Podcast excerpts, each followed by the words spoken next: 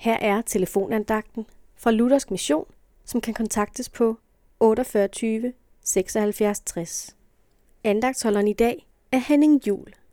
I Matteus evangeliet kapitel 25, vers 1-13 fortæller Jesus lignelsen om de ti brudepiger.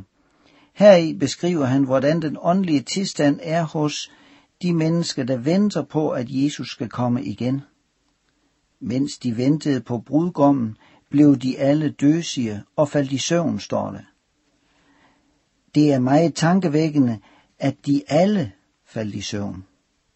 Er du faldet i søvn? Ja, de andre åndeligt talt er blevet døsige, det ved du vel, men at du selv skulle være slumret ind, det vidste du måske ikke. Og så er det endda slet ikke det alvorligste ved denne lignelse.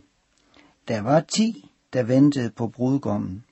Ti faldt i søvn, og ti blev vækket af råbet. Først da opdagede de fem, at de er blevet bedraget. De har ingen olie.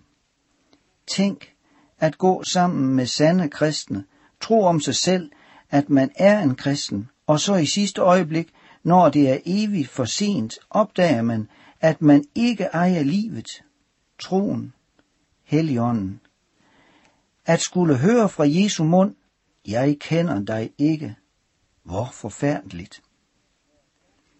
Lad os dog bede Gud, om han vil vække os og vise os, om vi skulle være blandt de fem, der ikke har olie. Ja, lad os gå til ham, der gerne giver heligånden til dem, der beder ham. Amen.